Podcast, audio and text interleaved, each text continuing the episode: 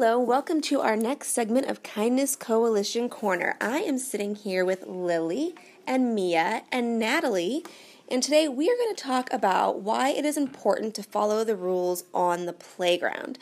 So, first, ladies, why are the rules important to have on the playground? Rules are important to keep you safe.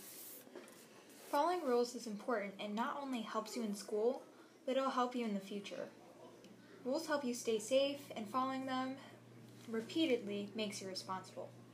They help, they help you stay safe while playing and practicing sports. All right, what happens if you don't follow the rules? If you don't follow the rules, there is a high possibility you can get hurt or in trouble. When a person does not follow rules, they make a bad habit of breaking them. Breaking rules at school is not respecting your teachers or your surroundings. You could have silent lunch, laps, and if the rule was very important, you could have suspension. What are some examples of some rules that are important to follow on the playground? Um, um, don't climb up the slide. If you are playing ball, try not to hit anybody in the face. It will hurt. Be kind to everyone and everything so we can have a nice environment. Being kind, respecting others and your surroundings and the equipment, and being in safe helps you stick to the rules outside on the playground.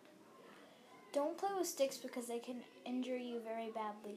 Take care of the natural wildlife because we don't want to hurt our animal friends. Don't break the equipment because it's not yours. And play fairly because otherwise you can get into a really big fight. Be careful of others around you so you do not hit them. Don't run behind the swings because they could hit you. Stay si- to stay in the area your teacher tells you because you get lost. Well, ladies, that was very helpful. I think you had some great examples and some great reasons why um, it's important to follow those playground rules. So, thank you for joining me and stay tuned for the next episode of Kindness Coalition Corner. Bye.